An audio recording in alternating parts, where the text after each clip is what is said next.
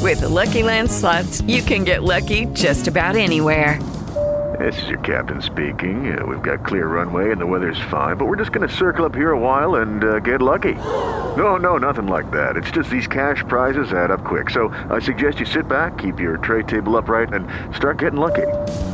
Play for free at LuckyLandSlots.com. Are you feeling lucky? No purchase necessary. Void where prohibited by law. 18 plus terms and conditions apply. See website for details. You know those old seats on the red line that look like a psychedelic CVS? It's just goofy.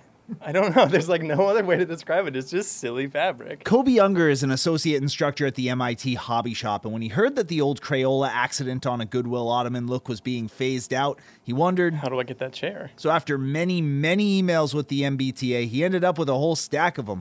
Now, along with the scraps from some old church pews and the help of his students, Is the seat taken?